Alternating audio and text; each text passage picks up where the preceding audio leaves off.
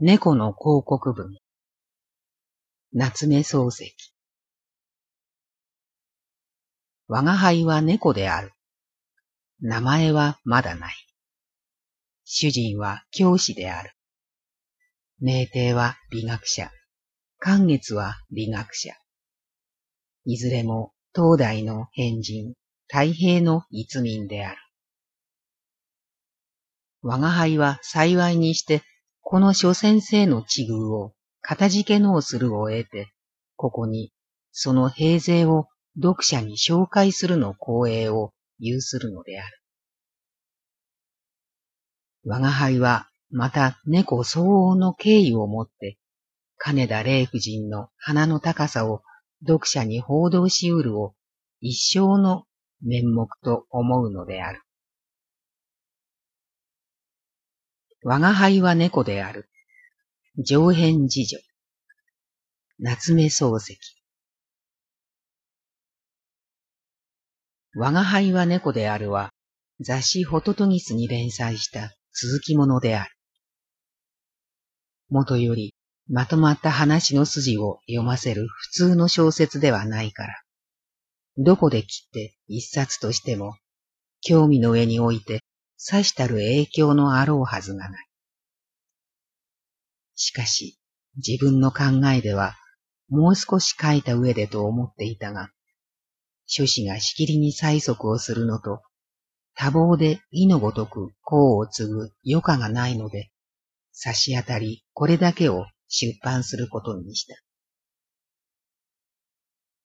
自分がすでに雑誌へ出したものを、再び単行本の体裁として公にする以上は、これを公にするだけの価値があるという意味に解釈されるかもしれん。我が輩は猫であるが、果たしてそれだけの価値があるかないかは、著者の文として言うべき限りでないと思う。ただ、自分の書いたものが自分の思うような体裁で世の中へ出るのは、内容の価値以下に関わらず、自分だけは嬉しい感じがする。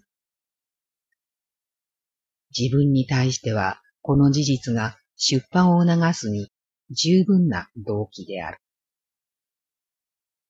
この書を公にするについて、中村不節氏は数用の挿絵を書いてくれた。橋口五葉氏は、表紙その他の模様を衣装してくれた。りょうくんのおかげによって文章以外に一種の趣味を添え得たるは世の深く得とするところである。自分が今まで我が輩は猫であるをそうしつつあった際、一面識もない人が時々書信または絵はがきなどをわざわざ寄せて意外の法事を賜ったことがある。自分が書いたものが、こんな見ず知らずの人から同情を受けているということを発見するのは、非常にありがたい。今、出版の機を利用して、これらの諸君に向かって、一言感謝の意を表する。この書は、思考もなく、構造もなく、微動の心もとなきナマコのような文章であるから、たとえこの一巻で消えてなくなったところで一向差し支えはない。また実際消えてなくなるかもしれん。しかし将来傍中に暇を盗んで硯の塵を吹く機会があれば、再び功を継ぐつもりである。猫が生きている間は、猫が丈夫でいる間は、猫が気が向くときは、世もまた筆を取らねばならん。明治38年9月。我が輩は猫である。中編自叙。夏目漱石。猫の功を継ぐときには、大抵初編と同じほどな枚数に筆を置いて、上下2冊の単行本にしようと思っていた。ところが、何かの都合でページが少し伸びたので、書士は上中下にしたいと申してた。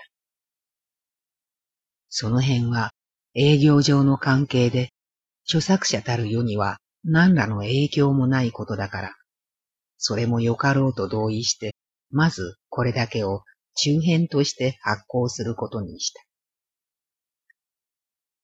そこで序を書くときに、ふと思い出したことがある。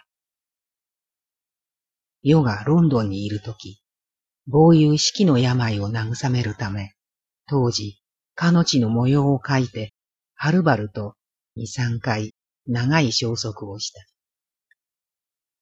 無病に苦しんでいた四季は、余の書簡を見て、大いに面白かったと見えて、多忙のところを気の毒だが、もう一度何か書いてくれまいかとの依頼をよこした。この時、四季はよほどの渋滞で、手紙の文句もすこぶる悲惨であったから、定義上何かしたためてやりたいとは思ったものの、こちらも遊んでいる身分ではなし、そう面白い種を漁って歩くような感じつげつもなかったから、ついそのままにしているうちに、四季は死んでしまった。協定から出してみると、その手紙にはこうある。僕はもうダメになってしまった。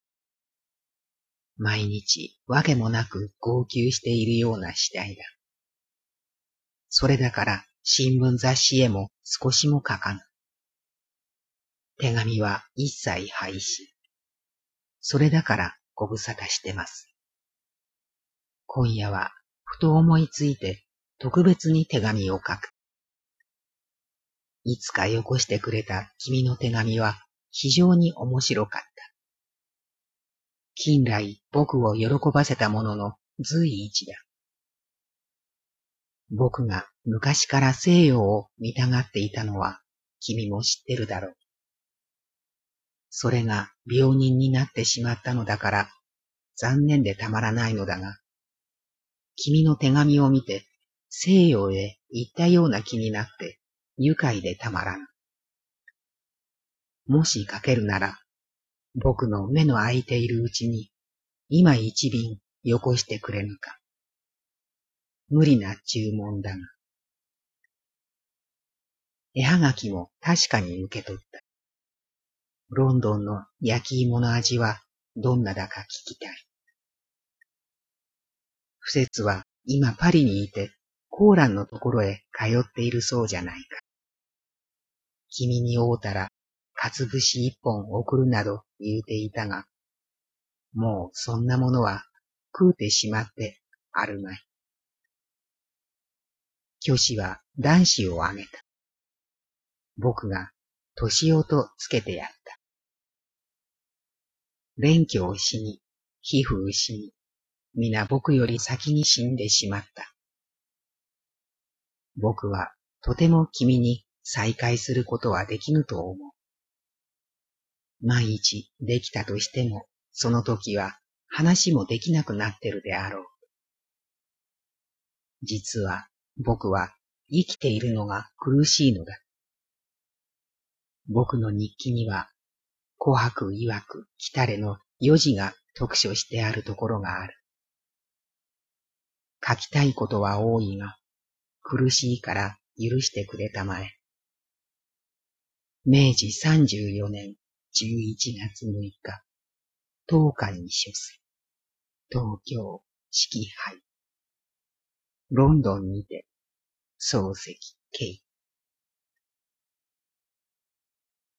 この手紙は美濃紙へ行書で書いてある。筆力は水死の病人とは思えぬ確かである。余はこの手紙を見るたびに、なんだか個人に対してすまぬことをしたような気がする。書きたいことは多いが、苦しいから許してくれたまえとある文句は、つい偽りのないところだが、書きたいことは書きたいが、忙しいから許してくれたまえという世の返事には、少々の豚汁が入っている。哀れなる式は、世が通信を待ち暮らしつつ、待ち暮らした甲斐もなく息を引き取ったのである。式は憎い男である。かつて墨汁一滴か何かの中に、ドイツでは姉崎や藤代がドイツ語で演説をして大喝采を博しているのに、漱石はロンドンの片田舎の下宿にくすぶって、ばあさんからいじめられているというようなことを書いた。こんなことを書くときは憎い男だが、書きたいことは多いが苦しいから許してくれたまえなどと言われると気の毒でたまらない。世は式に対してこの気の毒を晴らさないうちにとうとう彼を殺してしまった。式が生きていたら猫を呼んで何と言うか知らん。あるいはロンドン消息は読みたいが猫はごめんだと逃げるかもわからない。しかし猫は世を有名にした第一の作物である。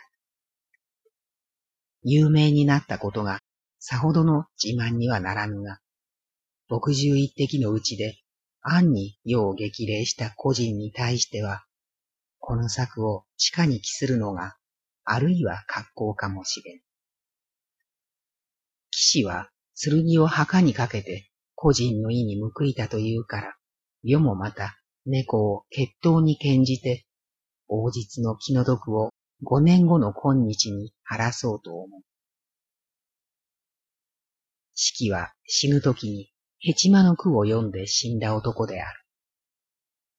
だから余人は式の記述をヘチマ記と唱え、式自身のことをヘチマ仏と名付けている。世が14年前、式と共に俳句を作ったときに、長けれど何のヘチマと下がりけという句をふらふらと得たことがある。ヘチマに縁があるから、猫と共に合わせて地下に捧げる。どっしりと尻を据えたるかぼちゃかなという句もその頃作ったようだ。同じくうりという字のつくところを持ってみると、かぼちゃもヘチマも親類の間柄だろう。親類付き合いのあるかぼちゃの句をヘチマ仏に奉納するのに別段の不思議もないはずだ。そこでついでながらこの句も冷然に献上することにした。式は今どこにどうしているか知らない。おそらくは据えるべき尻がないので落ち着きを取る機会に窮しているだろう。世は未だに尻を持っている。どうせ持っているものだから、まずどっしりと下ろして、そう人の思惑通り、急には動かないつもりである。しかし、式はまた例のごとく、尻もたぬ我が身につまされて、遠くから世のことを心配するといけないから、傍遊に安心をさせるため、一言断っておく。明治39年10月。我が輩は猫である。下編自叙。夏目漱石。猫の下巻を活字に植えてみたら、ページが足りないからもう少し書き足してくれという。書士は猫を持って伸縮自在と心得ているらしい。いくら猫でも一旦亀へ落ちて往生した以上は、そう安っぽく復活ができるわけのものではない。ページが足らんからと言うて、おいそれと亀から這い上がるようでは、猫の護健にも関わることだから、これだけはごめん被ることにいたした。猫の亀へ落ちる自分は、漱石先生は、巻中の主人公、くしゃみ先生と同じく教師であった。亀へ落ちてから何ヶ月経ったか、大往生を遂げた猫は、元より知るはずがない。しかし、この序を書く、今日の漱石先生は、すでに教師ではなくなった。主人くしゃみ先生も、今頃は休職か免職になったかもしれん。世の中は猫の目玉のようにぐるぐる回転している。わずか数ヶ月のうちに往生するのもできる。月給を棒に振るものもできる。暮れも過ぎ、正月も過ぎ、花も散って、また若葉の時節となった。これからどのくらい回転するかわからない。ただ、とこしえに変わらぬものは、亀の中の、猫の中の、目玉の中の、瞳だけである。明治40年5月。